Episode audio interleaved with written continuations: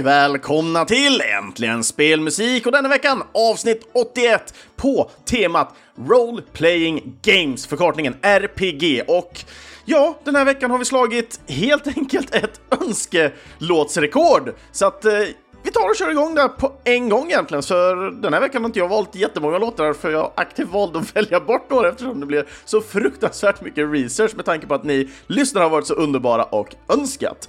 Så att första låten ut den här veckan är Yo-Kai Watch med Title Screen.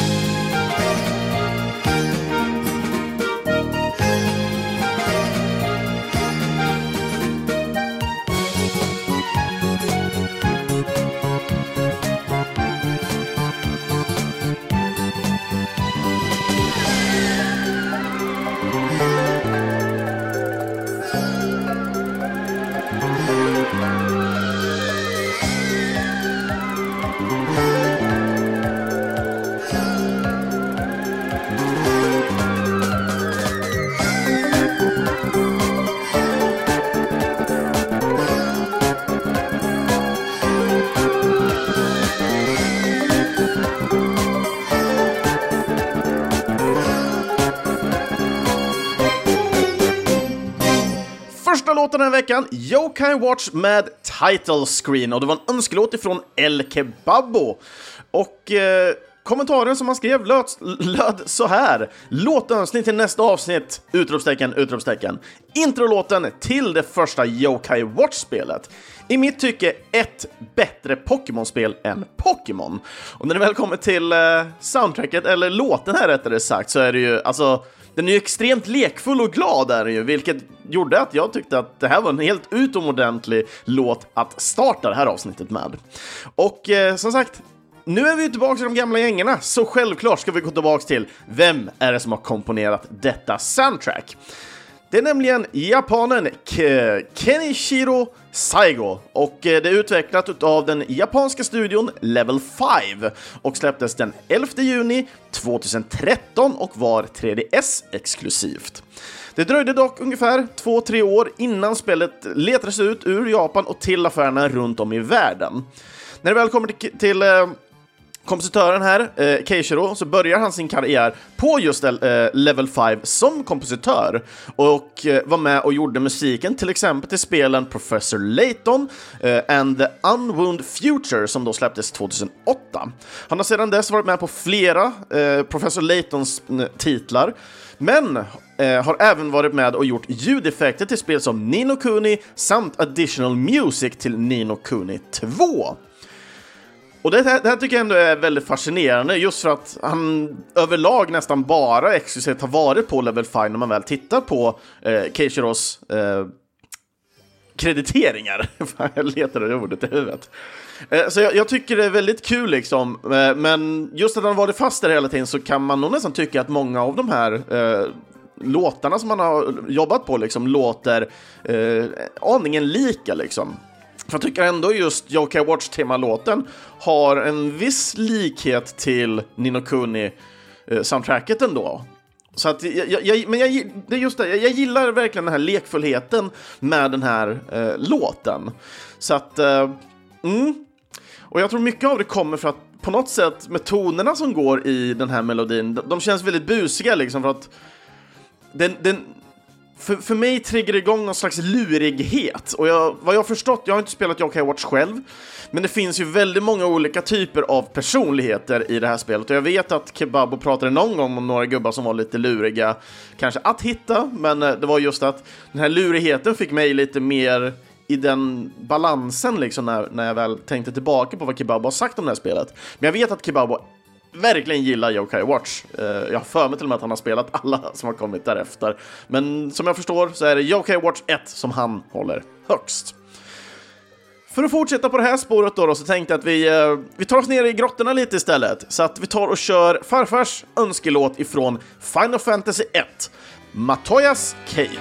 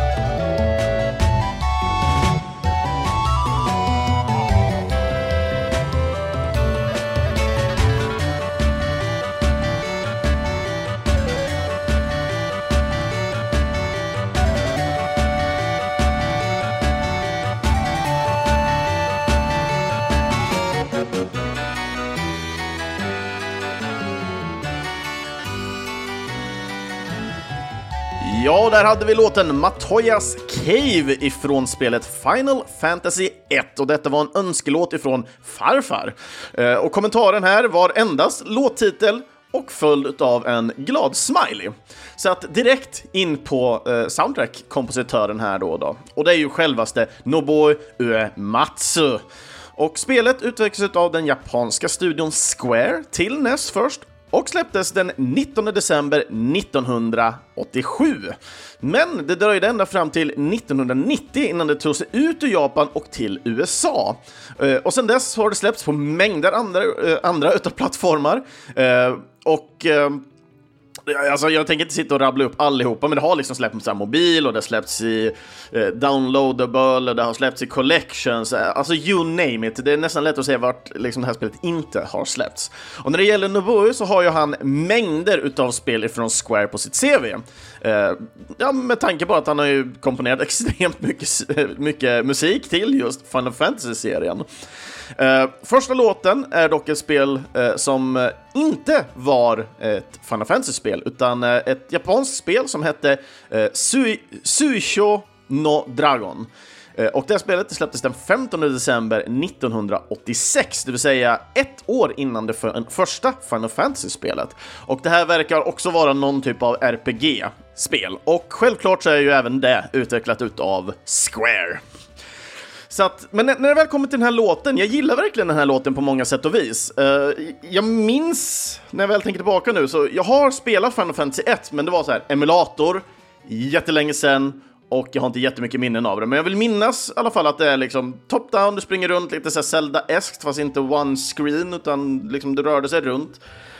Och då tog det liksom till gubbar på kartan som sen då blev de här battlesen helt enkelt. Och när du väl hade liksom löpt omkring på overworlden så var det lite så här gammalt Mario 3-stuk blir det då som börjar med att du rörde liksom mellan noder i den här världen liksom. Så det var liksom inte fritt att röra sig runt. Så att är det någon som, alltså ni som har spelat där kan ju säkert rätta mig om jag har fel, men jag vill minnas att Final Fantasy 1-2 är så i alla fall. Det är så jag minns det. Jag kan minnas jättefel, för som sagt, det var jättelänge sedan. Men jag tyckte ändå liksom det var kul. Det minns också. Men jag kom ju aldrig så långt så jag kom till Matoyas Cave, vad jag kan minnas i alla fall. Men när det väl kommer till den här låten så har... jag får väldigt mycket glada känslor utav den här. Så jag vet inte liksom, är det här ett ställe för NPCer och en liten shopping liksom som händer här? Eller är det liksom en farlig grotta där man får slåss skitmycket? Men om det är det så tycker jag det är lite så här mindfuck. För den har lite sån här mystiska men ändå väldigt glada tonarter, vilket gör liksom att när jag lyssnar bara på låten och tar den ur sitt kontext så tänker jag att den här passar väldigt mycket på liksom en liten by kanske inne i den här grottan liksom.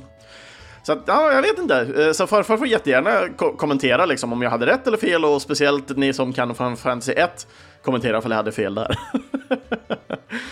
Så att, jätteintressant. Men för att fortsätta så tänkte jag att vi kör lite mer introduktionslåtar till RPG:n. Som sagt, låtarna som är med det kommer vara gott och blandat av många olika saker och ting. Så att jag har bara blandat upp allting så som jag tyckte det lät bra ungefär. Låtmässigt sätt att följa upp varandra. Så vi kör en lite lugnare låt i alla fall nu. Men återigen en intro-låt. Så att vi tar och kör SPJs önskelåt den här veckan med Suikoden 5. Wind of Phantom.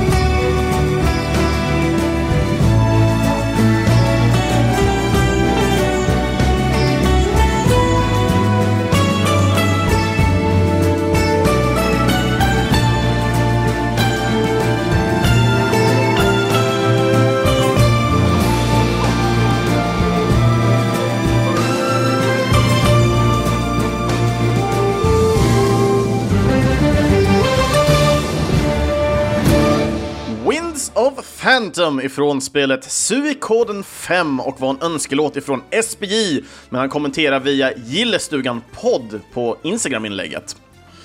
Och kommentaren som han skrev till denna önskelåt var: jag vill jättegärna höra Suikoden 5 Beginning Theme, mest för att Suikoden är så satans bra. Musiken får mig att minnas tillbaka när jag satt och spelade de gamla Suikoden-spelen efter skolan. / Jocke ifrån Gillestugan podd. Och ja, som sagt, här krediterar jag han låten som The Beginning Theme. Och jag gissade på att det var main-themen som han mest var ute efter.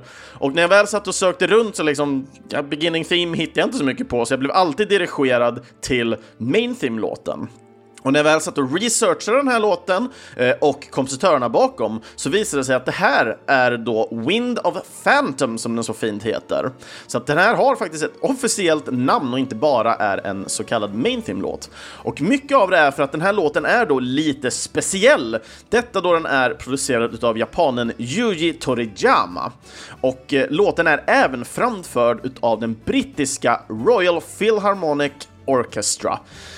Spelet i sig utvecklas av det japanska företagen, för det är 2 stycken här. Vi har Hudson Soft Company och Konami. Och spelet släpptes på Playstation 2 den 23 februari 2006 i Japan. Och spelet kom senare under året då i resten av världen, så det fick även en release i Europa och i USA. När det väl kommer till kompositören här då, Yuji, så finns det inte jättemycket information om honom. Han har varit med i vad som kallas då Symphonic Poem Hope till Final Fantasy XII och Final Fantasy XII The Zodiac Age. Så jag antar att det är någon typ av låt som kanske spelas under någon dikt eller någonting under de här spelen. Annars när man väl tittar på Yuji Toriyama så är han en väldigt känd gitarrist. Så han har väldigt många album ute liksom, men just musik till spel så har han inte varit med allt för mycket. Och till just den här låten specifikt, Wind of Phantom, så finns det även en lång version som kom på Suikoden 5 OST volym 2.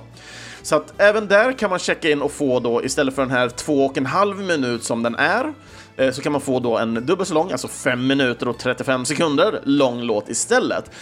Där det blir lite mer tempoökningar och sådana saker, och även lite schyssta elgitarrer kommer in liksom i allting. Så det blir väldigt sjukt episkt blir det. Så att det var inte så jättemycket information jag kunde ha speciellt om kompositören här, mer än att han har inte jobbat så mycket på annan spelmusik, och Suikoden och Final Fantasy 12 var de som han har gjort musik till. Men han är en väldigt känd gitarrist som sagt. Och för att fortsätta härifrån så tänkte jag, vad är det inte bättre än att kanske svalka sin törst lite helt enkelt. Så att nästa låt så tänkte jag vi kör från det underbara, härliga spelet. Och nu blir det lite ovanliga toner för mig ändå, men även ett spel som jag gillar väldigt mycket.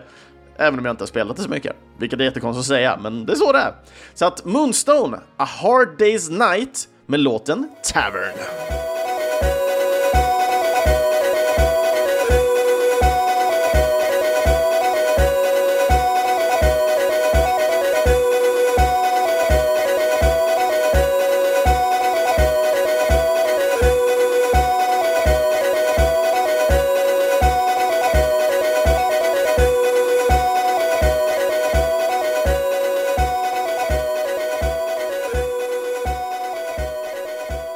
Ja, där hade vi då den korta slingan ifrån Travernan i spelet Moonstone A Hard Day's Night. Och ja, den här kanske är lite irriterande för en del, men som sagt, det är lite skönt ändå att bjuda på lite Amiga-musiken då, eftersom jag själv inte är så jätteberest inom Amigan. Men det här är ändå ett spel som jag spelade typ 1 eller 2 gånger i min uppväxt, men på något sätt så har det ändå satt en väldigt liksom djup märkning och minne hos mig, rättare sagt. Så att när det väl kommer till soundtracket här till Moonstone så skapades av den brittiska Richard Joseph. Han stod även för alla ljudeffekter till det här spelet, och spelet utvecklades av britterna. Och det här är roligast av allt, det här är liksom separata liksom personer som har jobbat på det här spelet. Det är inte liksom har varit en studio bakom på samma sätt. Så att vi har britterna Rob Anderson, Todd Prescott, Kevin Haar, Steve Leaney samt Dennis Turner. Jättelust att läsa av allting rakt på en mening här.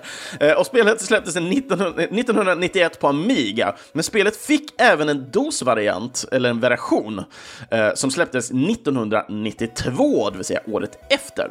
Spelet har varit älskat utav många, men det har även liksom gått rykten då på att det finns en pågående remaster/remake utav spelet. Detta då det också var att det planerades komma en Kickstarter under 2018. Men så vitt jag vet så kom det aldrig upp någonting, så jag vet inte riktigt exakt vart det ligger. Men enligt huvudskaparen bakom spelet, det vill säga Rob här, så är Moonstone fortfarande nära till hjärtat. Och det är något liksom som kan tänkas komma.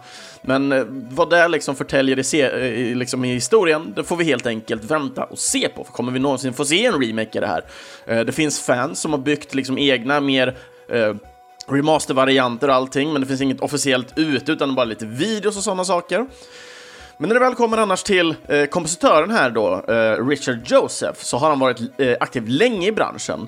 Hans första soundtrack var till spelet Rad Warrior som släpptes 1986.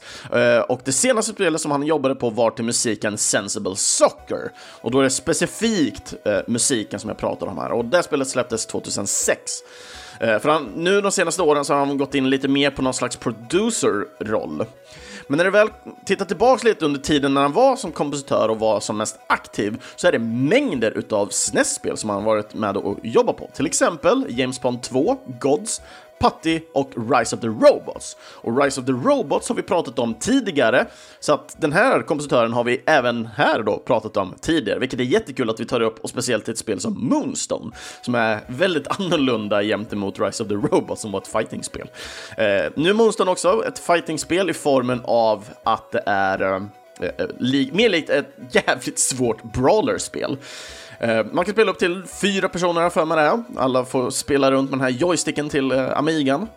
Och man kan gå till de här, olika platser, men du kan även liksom gå till olika områden där man då kan fightas mot typ grisar, bönder, rövare och drakar och gud vet allt vad man kan, massa träskmonster och skit. Det är pissvårt det här spelet är. Alltså du kommer dö typ mer än vad du dör i Dark Souls kommer du dö i Moonstone. För ibland fattar man inte hitboxar, gubbar slår svin långt och gud vet allt liksom. Men du kan även gå tillbaka till travernan för att törsta dig själv.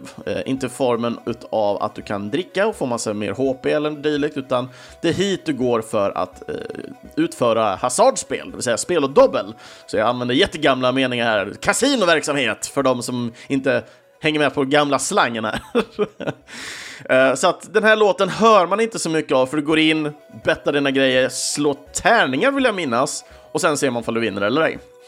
Och mycket mer så är det inte just med Travern-låten. Den är väldigt kort, den är 36-37 sekunder lång.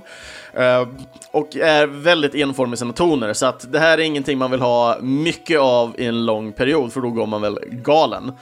Men överlag annars är soundtracket väldigt ambiensaktigt liksom. Jag kände liksom just att Travern var väl den som var lite roligare liksom i sitt utförande, och det ger lite mer en sån här karneval-feeling när man väl hör den. Medan de andra är mer ambiensa och väldigt lugna och lite längre. Jag tror just själva overworld-grejen när man rör sig runt på den här kartan då, där spelet liksom fokuseras runt. Så ja, men då rör man sig väldigt mycket runt liksom, och den låten är väl typ en sån här minut, 1,5 liksom. Och då liksom spenderar du inte jättemycket tid på kartan heller, för du basically bara rör dig, klickar och sen kör du vad som är där liksom. Så att, nej, jag vet inte vad jag ska säga mer om det här. Mycket RPG i formen av att du ändå kan plocka på dig grejer. Du kan slåss mot de andra riddarna. Om du bara är 2 spelare så kastas in någon AI-riddare och sånt. Så att besegrar du en motståndare helt enkelt, eller de besegrar dig, så får man ta typ en rustning för mig, eller loot ifrån den andra riddaren som man besegrade. Och dör man på de här områdena du springer runt till för att få slåss mot grisar och allting, så typ förlorar du bara. Då har du x antal gånger så får du typ game over vill jag minnas. Och vinner du så får du mer loot liksom. Kan du gå till travernan, skaffa mer cash liksom. Kan du gå till en blacksmith, köpa på dig ännu mer. Ja, det är ett RPG i formen av ett brawler-system där du har själva RPG-delen utanför. Och jag märkte precis när jag började prata om det här att jag glömt prata om alla andra RPG. Men jag tror många andra är väldigt bekanta med Final Fantasy-koden, för de är de är inte basically the same, men grundmekaniken och allting, det turn-based och gud allt, det är ju detsamma. Yo-Kai är ju mer ett RPG-formen av Pokémon-esk, liksom. Du fångar monster och allting, och du väljer liksom attacker, då turn-based fortfarande vill jag minnas där. Så att, men jag är lite dålig på Yo-Kai så jag kan inte svara så mycket på den. Men vi fortsätter i alla fall vidare och till ett spel som även här kom till Europa men under lite andra namn. Så att den här önskelåten går till Louise som då kommenterar med Nöjesrummet. Och det här är en av låtarna som kom för länge sedan när jag väl liksom inte gjorde några avsnitt på ett tag. Så att, och största anledningen varför jag plockar upp här. Så att önskelåten från Louise den här veckan, eller för flera månader sedan, var Final Fantasy Mystic Quest med låten Battle 1.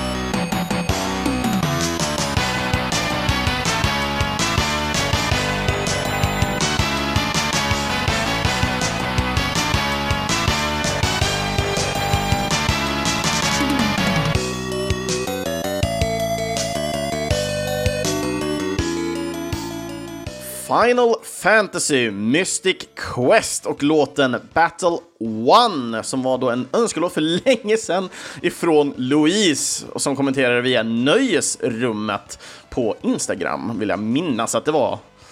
Så att, men det var så jäkla länge sedan nu så jag minns inte exakt så jag kan väldigt väl ha fel där. Men hennes kommentar löd i alla fall så här: hej! Med utropstecken. Min önskelåt är Battle 1 ifrån Final Fantasy Mystic Quest, eller Mystic Quest Legion som det hette i Europa. Det här spelet var mitt första turbaserade rollspel och det var designat som ett RPG för nybörjare. Jag har läst om rollspelen till Super NES och ville pröva ett, men det fanns inte i Europa. När detta kom så blev jag överlycklig och fick mer smak. Med vänliga hälsningar, Louise. Och för mig, jag har inte spelat det här, men jag har sett det väldigt många gånger liksom. På typ hyllor, hemma hos folk liksom. Men jag kan inte minnas att jag har sett någonsin någon spelare här i min närhet. Eller att jag själv har spelat det. Så att, och jag har faktiskt inte tittat på någon typ av gameplay whatsoever. Till just det här, så jag har ingen aning just nu. Men som sagt, jag går på Louise ord här med att det är designat som ett RPG för nybörjare. Och jag vet sen spelklassisk musik och det, att det här spelet ändå är väldigt uppskattat. Samt att det är lite lättare spel liksom, att ta sig in liksom, i RPG-genren. Jag vill minnas att de typ utvecklar det för just västländska marknaden. Men där kan jag faktiskt ha fel, men det är så jag vill minnas att det var. Men när det väl kommer till soundtracket här så är det inte Nobuo Uematsu, utan soundtracket är skapat av japanerna Yasuhiro Kawakami och Ryuji Sasaki. Och spelet det utvecklas såklart utav den japanska studion Square i underbar, härlig Final Fantasy-anda får man väl nästan säga. Och spelet det släpptes den 12 september 1993 och detta var ju då på Super Nintendo i Japan, det vill säga Super Famicom som det så fint hette där. Och det dröjde till senare på året så släpptes spelet även i USA och i Europa. Spelet har sedan dess släppts på Wii 2010 och Wii U 2014, och detta via Virtual Console. Och så vet jag vet så finns det inte någon typ av collection som det här spelet är med på, så att det är egentligen bara via downloadable content som det här spelet har blivit tillgängligt. Så att, och är det någon som känner till någon så här hemlig collection eller någonting, får ni jättegärna skriva, för jag hittar ingen information på det i alla fall när jag satt och researchade. Men den här veckan blev det väldigt mycket research, så jag har inte grävt superdjupt på allihopa liksom, de här. När det väl kommer till kompositörerna här i alla fall, så har vi Yasuhiro först här. Och han började med att göra musik till arkadspelet Shinobi. Jag vet inte om Shinobi mest är känd för oss i västvärlden på Master System, men arkadspelet kom i alla fall 1987 i alla fall. Och det senaste spelet som han jobbade på var Chocobos Dungeon 2, som släpptes 1998. Och sen dess har vi inte hört eller sett någonting av Yasuhiro, så jag vet inte vad han gör idag. Och när det väl kommer till den andra kompositören här, Ryuji, så börjar han göra musik till Zax-serien, XAK. Och det första spelet som han gjorde där var 1989. Och Zax-serien är en serie som är exklusivt släppt i Japan endast. Så är det någon som har spelat det här, så får ni jättegärna liksom kommentera liksom på vad för typ av spel det är och hur det är som spel. Och det senaste spelet som han jobbade på var som musiker då till Dragon Lapis, som släpptes 2017. Och Dragon Lapis är ett spel på mobilplattform, men finns även på 3DS. Och jag vill minnas att jag har spelat något av de här, för det finns två spel varav Dragon Lapis är det senaste i serien. För det är typ ett free-to-play RPG-spel på mobilen liksom. Och jag vill minnas att jag spelade tidigare spelet, men jag kan vara lite osäker där, och jag har inte kvar det på mobilen, så det är svårt för mig att titta upp det här. Visst, jag kan gå in i shoppen och titta ifall jag har laddat ner något tidigare, men det förtäljer inte historien ifall jag har spelat det mycket eller ifall jag bara laddat ner och tittat på det och så vidare. Så att, men när du väl kom till Battle 1, alltså den är verkligen fylld med fart och fläkt verkligen. Jag gillar den jättemycket, den har bra, schysst melodi liksom, och den ger rätt pepp liksom i tempot för vad jag tycker en battle-låt ska vara. Så det här var verkligen en så här toppen önskelåt tycker jag. Jag tycker visserligen alla är toppen på sina sätt, men om något sätt så för mig personligen så faller just battle och högtempolåtar mycket mer i min smak. Så att jag tänkte liksom, nej men vi tar de här lugna i början, sen trappar vi upp lite med travernan och så kör vi riktigt jävla kablang med Battle 1-låten från Louise här. Och nästa låt ut så tänkte jag att vi tar ner tempot igen, med tanke på att många av oss som önskar den här veckan körde lite lugnare tempo, men det är ingenting emot er, är det inte? Utan vi tar ner tempot igen för att sen skjuta upp den ännu mer lite senare. Så att nu tar vi och kör Dark Souls A Moment of Peace, som var en önskelåt ifrån Ezekiel.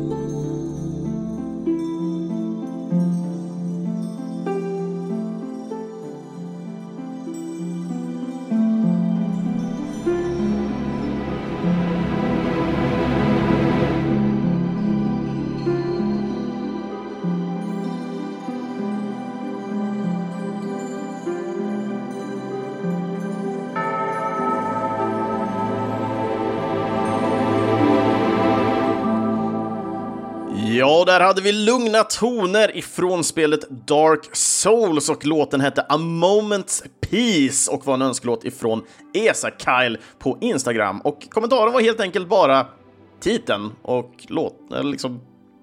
låtens titel helt enkelt. Och när det väl gäller kompositören till Dark Souls soundtracket så var det ingen mindre än japanen Motoi Sakuraba. Och spelet utvecklades av den japanska studion From Software som jag tror många av oss känner till och släpptes under 2011 världen över både på PlayStation 3 och Xbox 360. Och när det väl kommer till kompositören här Motoi så har han ett väldigt gediget CV när det kommer till just spelmusik. Framförallt så färgas det hela av RPG:n och framförallt ifrån Tales of-serien. Jag tror många av oss känner till många av de här titlarna också. Antingen känner vi någon som har spelat något av Tales of-spelen. Tales of Berseria, Tales of Vesperia, Tales of... liksom. Jag tror säkert att det är ett spel också någonstans. Just saying. Så jävla många spel finns det i Tales of-serien. Men när det väl kommer till Motois första soundtrack så var det till spelet Zan, Kagero no Tori, som släpptes då den 23 december 1989 och var Japan-exklusivt. Jag tror det känns som väldigt många inom japanska kompositörer framförallt här som var väldigt tidiga så var det alltid Japan-exklusiva spel av något slag. Men han har även jobbat på soundtrack till en del Nintendo-spel vilket blir väldigt imponerande från min sida. Till exempel då för att göra arrangemang på låtar till Smash-serien. Och då pratar vi mycket mer om The Ultimate Smash Series. Det var ju de som kom till, nu ska vi se nu så jag säger rätt här, Wii U och Switch nu var det. Även Wii U och 3DS fick ju samma variant där med Super Smash någonting. Jag har inte jättebra koll på exakt alla Smash-spel liksom. Jag spelar Smash till GameCube, jag spelar Smash till Wii och jag spelar Smash till Wii U lite. Men that's as far as I go ungefär. Det känns som du får mer av, om du gillar första spelet så får du mer hela tiden av resten. Det är bara mer gubbar och allting. Så att, nej men den här låten var extremt lugn och jag tycker låttiteln förklarar ju liksom allting med det här spelet egentligen. Dark Souls som många vet är ett ganska oförlåtligt spel. Jag kan omöjligt spela det här spelet med tanke på att jag är en så kallad button masher. Och med tanke på att man sitter och klickar på knapparna liksom under en roll, liksom en barrel roll eller någonting, så kommer du liksom köa upp dina grejer liksom så att när jag sitter och spelar en boss så har jag kanske redan tryckt ut hela bossstriden innan jag har slagit det första slaget liksom. Jag har inte liksom tillgången till att sitta och vänta på att en animation ska spelas ut för att sen klicka nästa liksom del. Så att pacingen i Dark Souls är inte till min fördel. Men det finns även de här små, ska man säga, tillfällena helt enkelt. A moment of peace liksom. Där liksom man äntligen kan få liksom andas ut på något sätt liksom. Annars så är väldigt mycket i Dark Souls lite så här random-aktigt liksom. Du vet, sitter du och har tillgång till internet, då vet du inte när liksom någon kan komma och attackera dig liksom. Helt plötsligt bara, boom!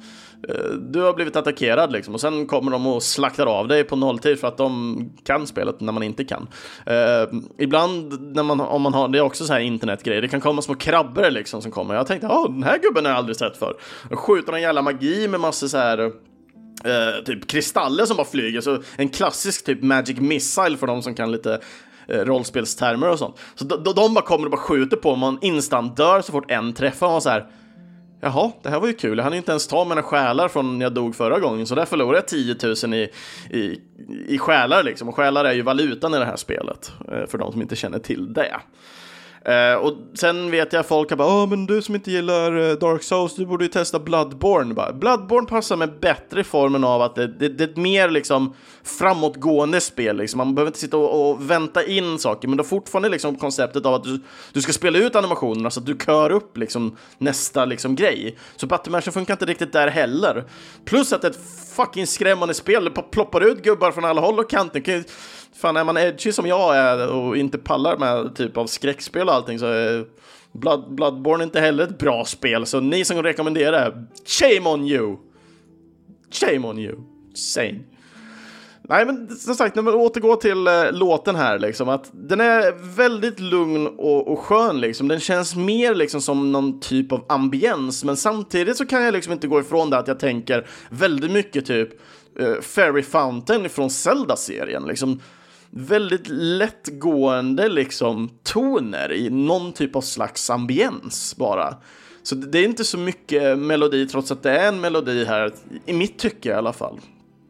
Men jag gillar verkligen just den här låten, för den känns väldigt mycket down to earth liksom, där man verkligen kan känna att man återhämtar sig på något sätt. Nu är inte jag så jävla säker på exakt när den här låten spelas, för eller talas som minns jag inte jättemycket musik från Dark Souls när jag spelade det. Och det var ett par år sedan nu jag spelade Dark Souls senast. Så att, men en uppskattad lugn låt i alla fall från Dark Souls. Jag vet att Ezekiel älskar det litet av, han avgudar Dark Souls, han nördar som satan. Jag har sett han spela här och jag tycker det är jätteimponerande att se Ezekiel spela. Alla som är bra på att spela Dark Souls är väldigt imponerande att titta på liksom. Folk som spelar typ med första vapnet ungefär och klarar hela spelet är sjukt imponerande att se. Så att, jag blir väldigt imponerad av att titta på andra, men det här är inte ett spel för mig tyvärr. Men ett spel som dock är för mig är nästa låt ut. Det är nämligen Seiken Densetsu 3 med låten Nuclear Fusion.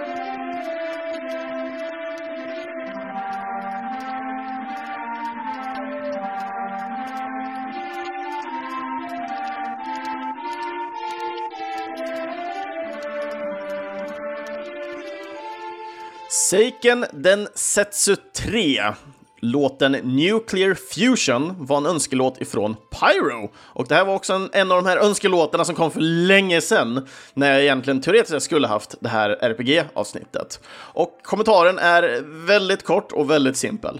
Mysspel, punkt. Och jag kan hålla med om att det är ett väldigt mysigt spel. Det är precis som det första spelet, Secret of Mana, och så känns som Seiken Densetsu 2, så är liksom väldigt lystert och väldigt actionfyllt, med tanke på att det här är mer en så här real-time RPG liksom. Allting eller ett action-RPG heter det ju när det är mer real-time, även om jag nu slängde mig med en dålig synonym som just real-time RPG. När det väl kommer till musiken så är den komponerad utav japanen Hiroki Kikuta. Och spelet utvecklades av den japanska och eminenta studion Square. Jag vet inte, majoriteten av låtarna än så länge har blivit Square. Och spelet, det släpptes i Japan den 30 september 1995 på Super Nintendo. Och när det väl kommer till det här spelet så, ja, vi har ju inte sett det här spelet alls i västvärlden förrän nu. För nu kom ju Seiken Densetsu 3, också känt nu i västvärlden som Trials of Mana, i Switch-varianten nu med, vad heter det? Collection of Mana heter den ju. Så att Seiken Densetsu 3 har vi äntligen nu fått spela här. För oss som har spelat det sedan tidigare så har ju självklart vi spelat den fanöversatta varianten och sen kört på emulator. Och det är ju många sätt som man kan spela emulator. Jag själv spelade Seiken Densetsu 3 på PC, på emulator där. Bara för att jag älskade Secret of Mana, första spelet. Och när jag väl fick reda på att det finns en tvåa så... Då var så här, blev jag helt liksom till mig.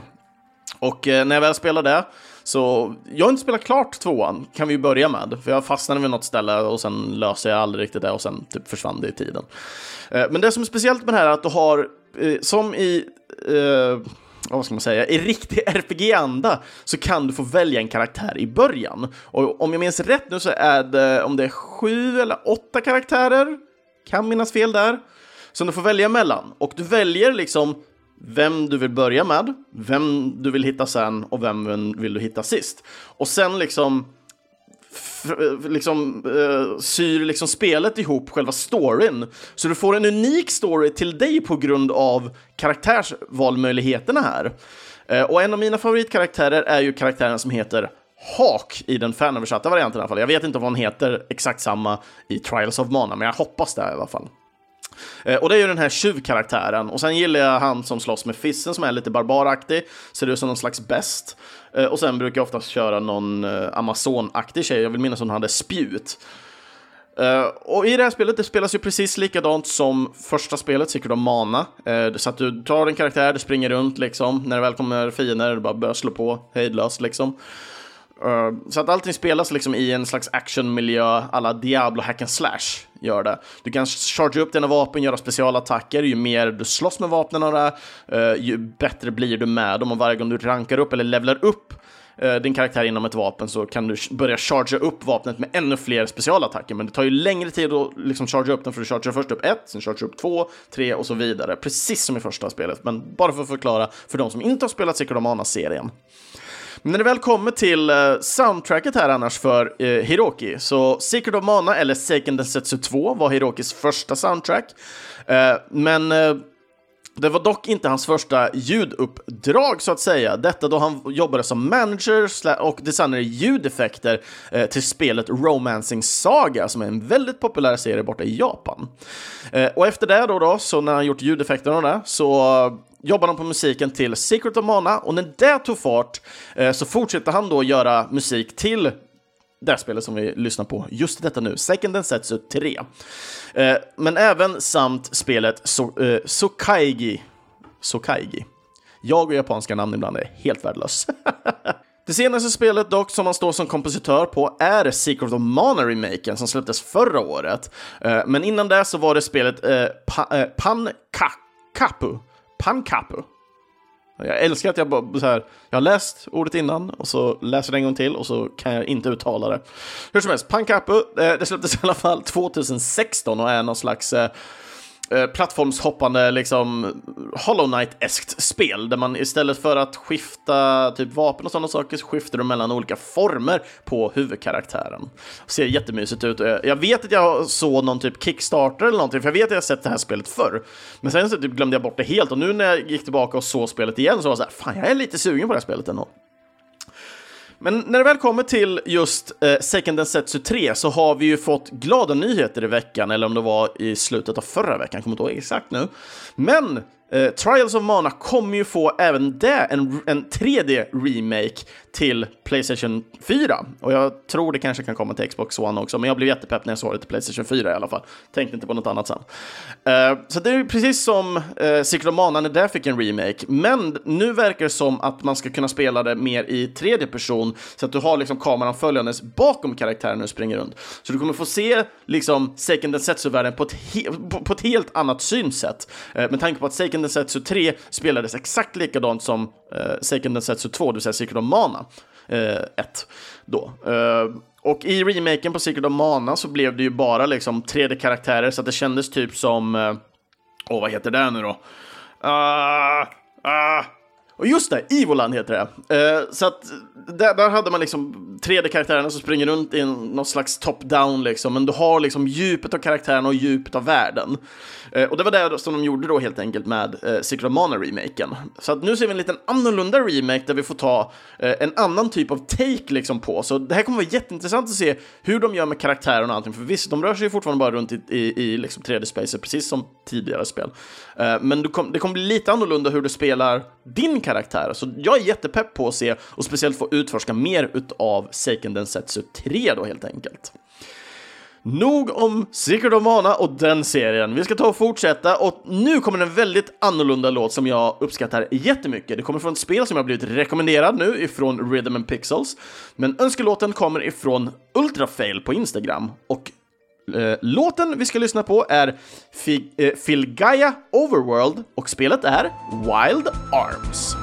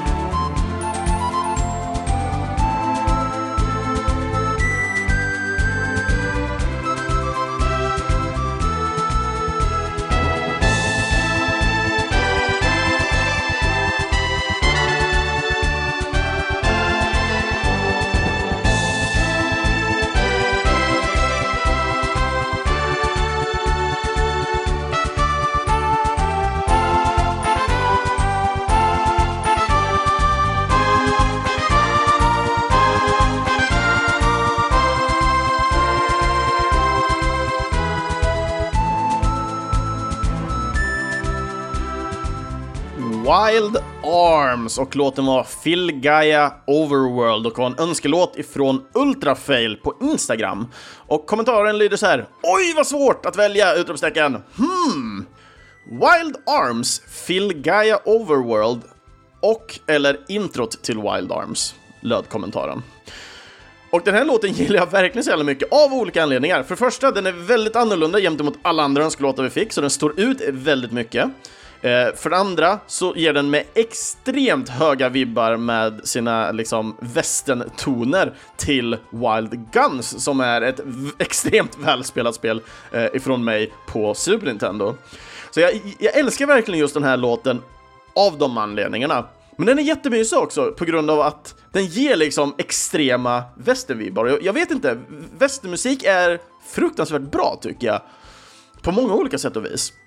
Så att när det väl kom till den här låten så satt jag verkligen och vrålmös liksom. Och jag lyssnade på den om och om igen för liksom, alltså den är fruktansvärt bra. Och jag kommer gå in och lyssna ännu mer och även testa spelet nu, eftersom det börjar bli folk som rekommenderar mig att testa det här spelet.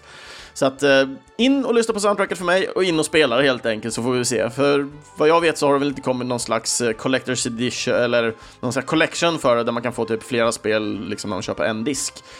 Så att för mig är det väl smidigast egentligen gå in på PSN typ och köpa spelet digitalt, tror jag. Så att ja, vi får se vad som händer helt enkelt. Jag har lite förhoppningar nu eftersom så många rekommenderar till mig. För som sagt, det verkar som ett jäkligt bra spel nu när folk börjar prata om det. Jag tror jag bara hade en kamrat back in the day som gillade spela de här större RPG:na, och jag kan inte minnas att han hade Wild Arms. Så att för mig, jag har kommit i kontakt med det här spelet på mycket äldre dagar. Det vill säga typ 5 år sedan kanske var när jag kom i kontakt med det här spelet för första gången. Och då var det inte att jag spelade eller någonting, utan det var mer, det var någon som började prata om det helt enkelt. Och det är typ den enda personen jag har hört prata om det. Och nu när man är ännu mer inne i liksom spelkretsar och allting, och helt plötsligt börjar alla prata om Wild Arms. Rhythm Pixels tog upp Wild Arms, Ultrafail började ta upp önskemusik med Wild Arms. Så att det här känns som ett spel som jag har verkligen flygit över skallen på mig liksom, och jag borde ta mig an och spela faktiskt. Men när det väl kommer till soundtracket i alla fall till Wild Arms så har vi producenten och japanen Akihiko Shimizu. Vi har musikansvarig, japanskan Michiko Naruke, och arrangerare så har vi japanen Kazuhiko Tayama, och spelet det utvecklas av den japanska studion Media Vision Entertainment, och spelet det släpptes den 20 december 1996. Och året därefter så fick USA spelet, och året efter det så fick Europa spelet, och allt detta på PlayStation. Spelet har sedan dess även släppts på Android, PS3, PSP, PS Vita och digital variant självklart då. Så det är bara att liksom köpa och ladda ner.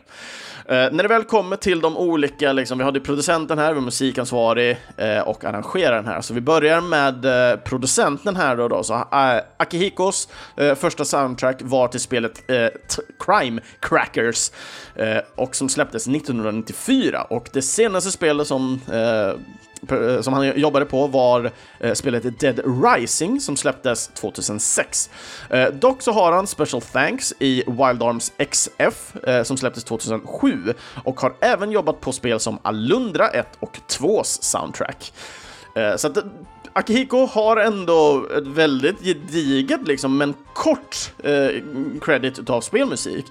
Och som sagt, verkar inte hållit på med någonting sedan 2006. Wild Arms XF var liksom det sistnämnda, och det är bara en special thanks. Så frågan är om det är en special thanks för att personen har liksom jobbat på musiken i de flesta av Wild Arms-spelen. Så jag antar att det är därifrån just det kommer. Mashihiko, eller Mikiko, jag vet inte, M-I-C-H-I-K-O, Michiko, vi säger så, Michiko. Har främst jobbat med Wild Arms-serien som kompositör. Första spelet var dock Legion som släpptes 1990. Legion har jag absolut inte gjort om vad det är för spel. Och jag gjorde inte någon research på det heller tyvärr. Men den senaste tiden så har hon även jobbat på arrangemang i Smash-serien, och det vet jag att vi pratade precis innan om en annan kompositör som gjorde, vilket är jättekul att se liksom flera olika kompositörer från olika typer av studios komma samman och jobba just på arrangemang och sånt i Smash-serien, vilket då egentligen tyder på att Nintendo öppnar upp ännu mer liksom, så att de inte bara har allting in-house utan tar in lite, som jag gissar på kan vara freelancers sådär för att jobba. När det väl kommer till Kazuhiko dock så har jag ingen vidare information. Det är endast Wild Arms som står med på hans CV som arrangemang. Så att mer än så finns inte på den individen. Och nu så kommer återigen en väldigt efterlängtad önskelåt. Inte från mitt håll, men jag tror det är en väldigt önskad låt ifrån Retro Sheriff. Låten som han önskade för jättelänge sedan när vi skulle haft det här RPG-avsnittet var inget mindre än Final Fantasy VI Terra's Theme, och detta i en Daniel Tidwell cover.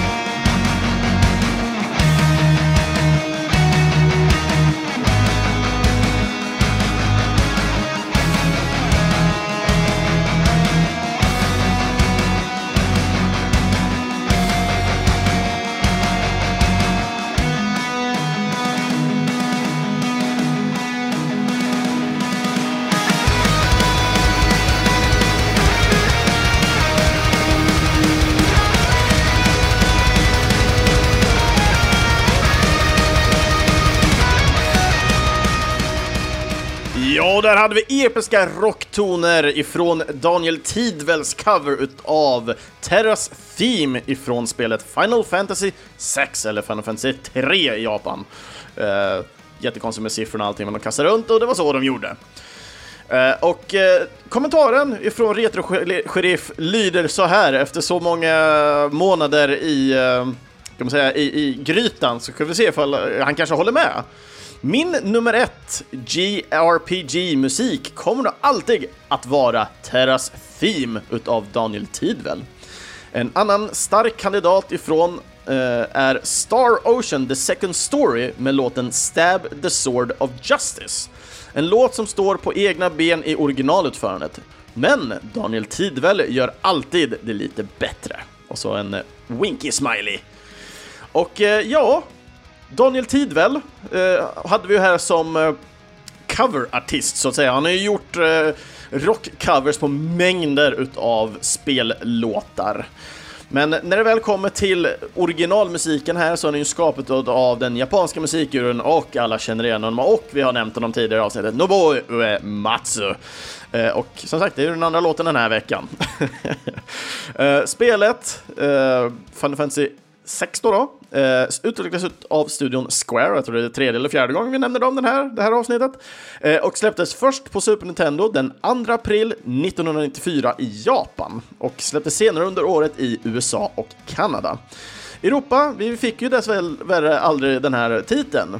Idag så har ju dock Final Fantasy VI släppts i flera collections eller portningar. Så det är nästan lättare att säga vart det inte finns. Men det senaste i alla fall som det släpptes på var PC 2015.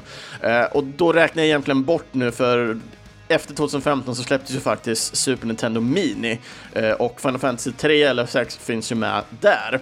Och det här spelet började jag spela strax efter jag gick ner mig och jag la ner och la podcasten på is helt enkelt.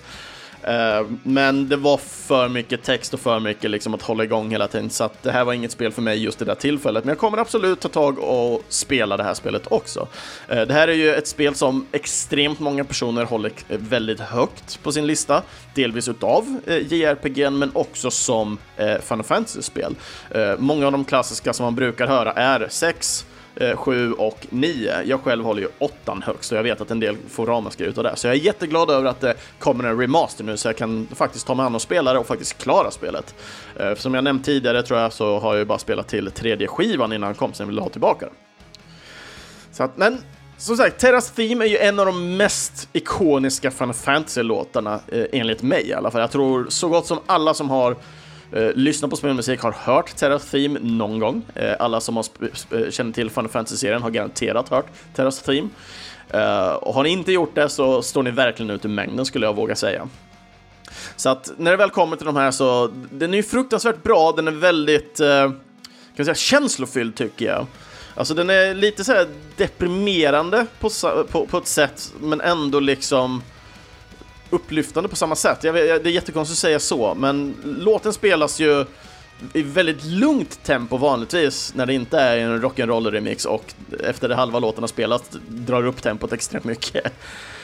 Och när jag väl hör som Terras Theme och de här så tänker jag hela tiden på komikern Brental Floss och hans What If X Had Lyrics, och han har ju gjort lyrics till den här låten med, som varje gång jag hör den här låten så hör jag liksom den texten också, så låten är lite halvförstörd i samma mening. Men jag tycker han är rolig så att det funkar ändå. Men det är fortfarande en fruktansvärt bra låt som aldrig liksom går ut i tiden. Jag tror det här kommer vara en av de här odödliga låtarna som Nobuo har komponerat. Så att stort tack Nobuo för Terras Theme, och jag tror många av oss tackar dig även också. Så att nästa låt ut tänkte jag också. De enda 2 låtar som jag har valt idag är 2 väldigt annorlunda låtar. Den här är ju lite mer upptempoad, är den ju, men också samtidigt lugn på sitt sätt. Så att andra låten ut som jag har valt den här veckan, och de enda 2 låtarna som jag valde den här veckan, så tar vi och kör Silver med låten Boss Fight.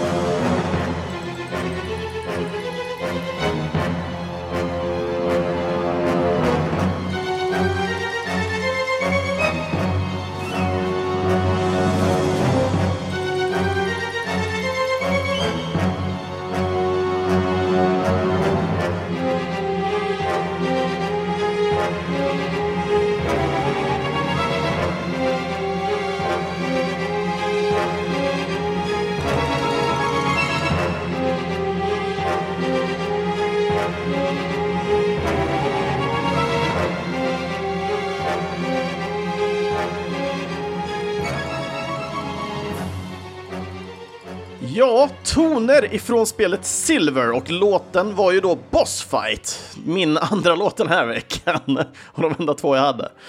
Alltså, som sagt, nu kanske ni blir såhär, Chris, den här var inte lugn någonstans, men för att vara en bosslåt så tycker jag den här låten är, alltså den är inte uppstressad eller någonting, den är mer episk i formen av liksom tonsättning och tempo. Så den har lite mer utdragna liksom toner, och det är lite som att det låter som horn. Jag vet inte om ni håller med om det här, liksom här, typ stridshorn och sånt som låter. Så att, och tittar man på hela soundtracket så det är lite mer den här episka äventyrslusten som skiner över liksom hela soundtracket. Inte jättemycket tempo liksom, utan mer ambiensäventyr typ. Jag vet inte hur det låter, men gå tillbaka och lyssna jättegärna på soundtracket så får ni själva se. Och Silver är ju lite ett speciellt spel, för det är lite mer likt typ ett hack and slash-spel. Och nu kanske ni börjar liksom se hur min formgivning var till varför jag älskade Diablo-spel idag. Men Silver är lite speciellt att du liksom klickar runt din karaktär. Du har någon slags fågelperspektiv med fast kamera, så kameran följer inte efter karaktären. Så du liksom... Tänk att det ser ut som Final Fantasy 7, men istället för att liksom gå runt med din karaktär så klickar du runt din karaktär. Jag spelar det här spelet på PC, gjorde det i alla fall. Och när liksom man klickar runt, så när man väl klickar på en fiende så gick han ju liksom till strid. Men du var tvungen liksom att hålla in typ musen och göra liksom rörelser med musen för att liksom svinga dina svärd liksom i olika piruetter och sånt liksom. Så de adderar liksom animation och stridsteknik i formen av att röra musen. Och jag vet inte om det kan ha varit här någonstans som min fascination för Wii blev liksom strandsatt liksom. Jag gillar liksom att vara mer interaktiv med mina upplevelser, och jag tror det är mycket därför jag gillar spel så himla mycket mer än jag gillar typ sitta och läsa böcker eller sitta och titta på film. Jag gillar liksom utforska saker som jag ser framför mig liksom, att om en film inte liksom tar upp saker så kan jag ändå liksom interagera på något sätt med andra saker.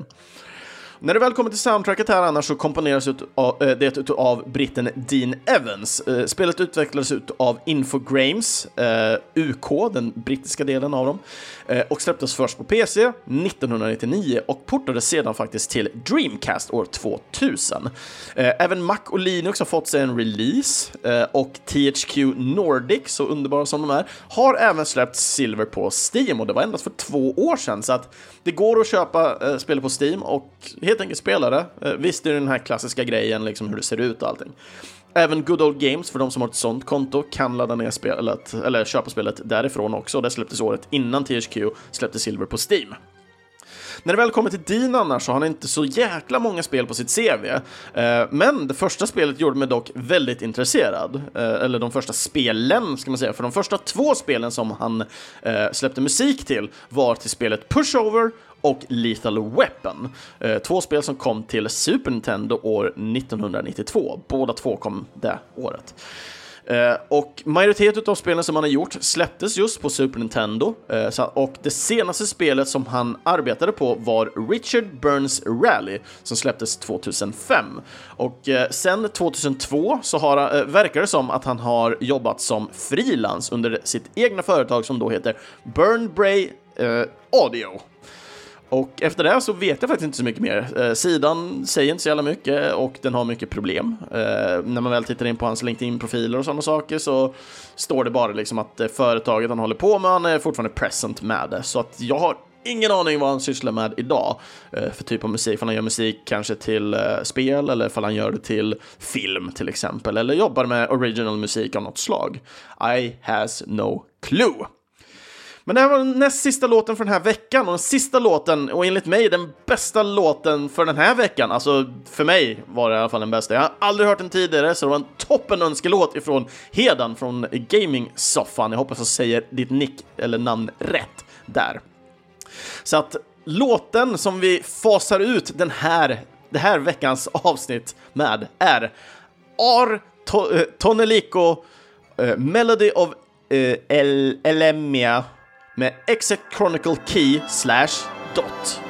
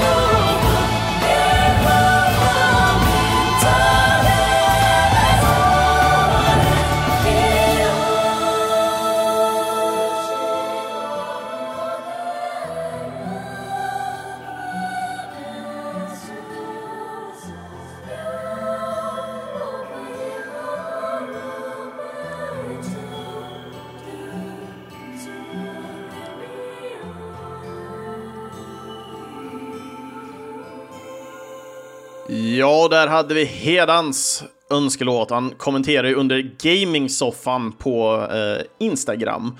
Och det här var ju då låten Artoneliko Melody of Elemia. Och låttiteln var Exit Chronicle Key /Dot. Och jag vet inte vart jag ska börja. Alltså, för den här låten tog mig verkligen med storm.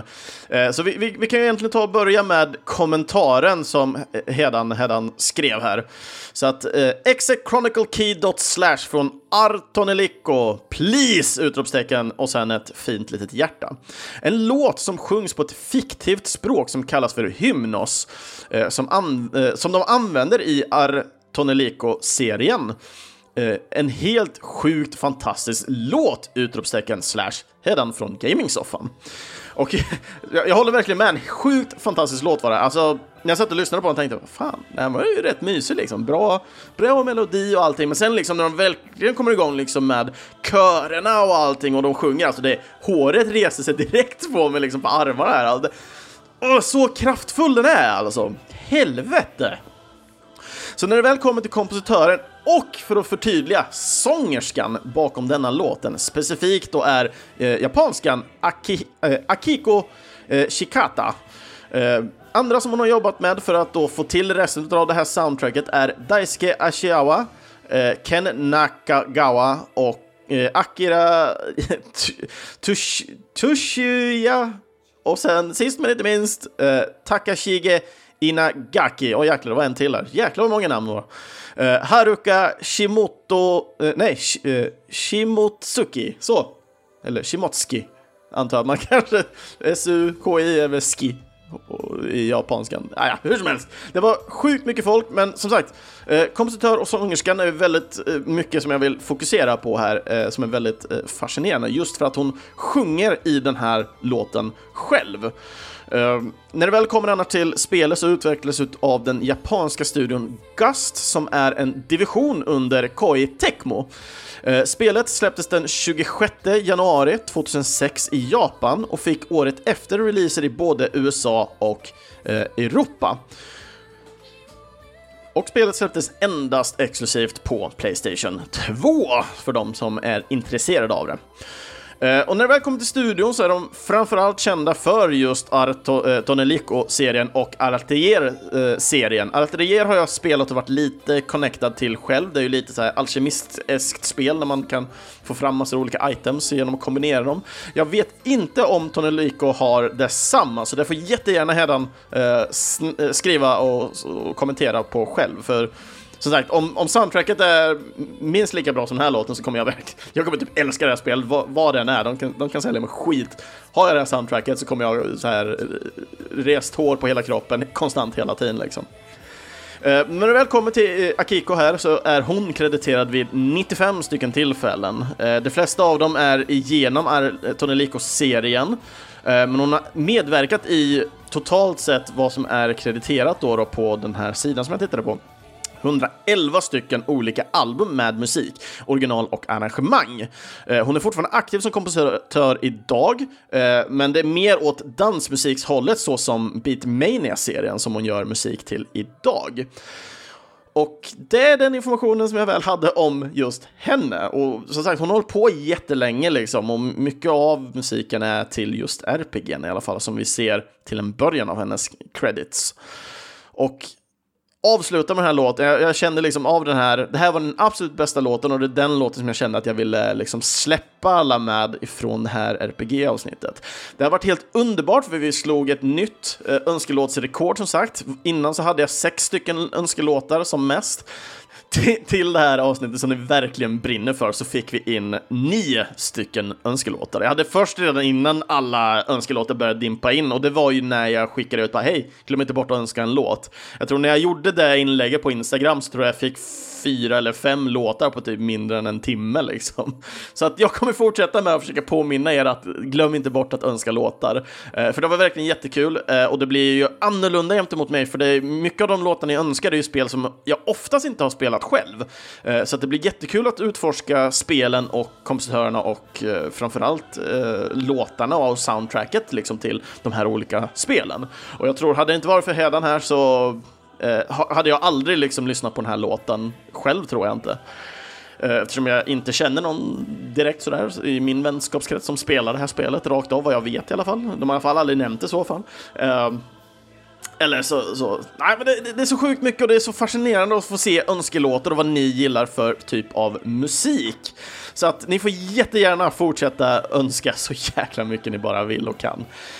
Och glöm inte bort att skriva liksom önsketeman och sådana saker. Det tar jättegärna in liksom. Men det var i alla fall RPG.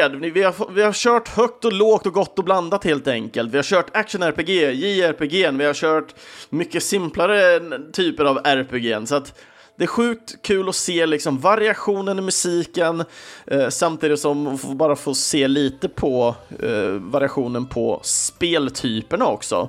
För det finns sjukt mycket utav det liksom. Jag själv är ju uppvuxen med att spela gamla klassiska pen and paper-rollspel liksom, och det här blir liksom bara en förlängd arm liksom, där man kan hantera karaktären som ett RPG, pen and paper RPG liksom, fast i en spelvärld, en fiktionell värld som visuellt representeras extremt mycket bättre än när man körde pen and paper. Nu kan pen and paper dras ut beroende på hur mycket en spelledare liksom bestämmer och har målat upp allting, men mycket med de pen and paper är att spelledaren målar upp med ord världen, och sen gör man allting till skit allt eftersom spelare aldrig gör som spelledaren vill. Vilket är skitkul. Men i alla fall, jag tyckte det här var ett jätteintressant tema att ta tag i. Det kommer absolut komma tillbaka till det här, antingen om vi pratar om en specifik serie eller ifall vi gör en version 2 på RPG:n för att se ännu mer RPG:n. Det får vi helt enkelt se.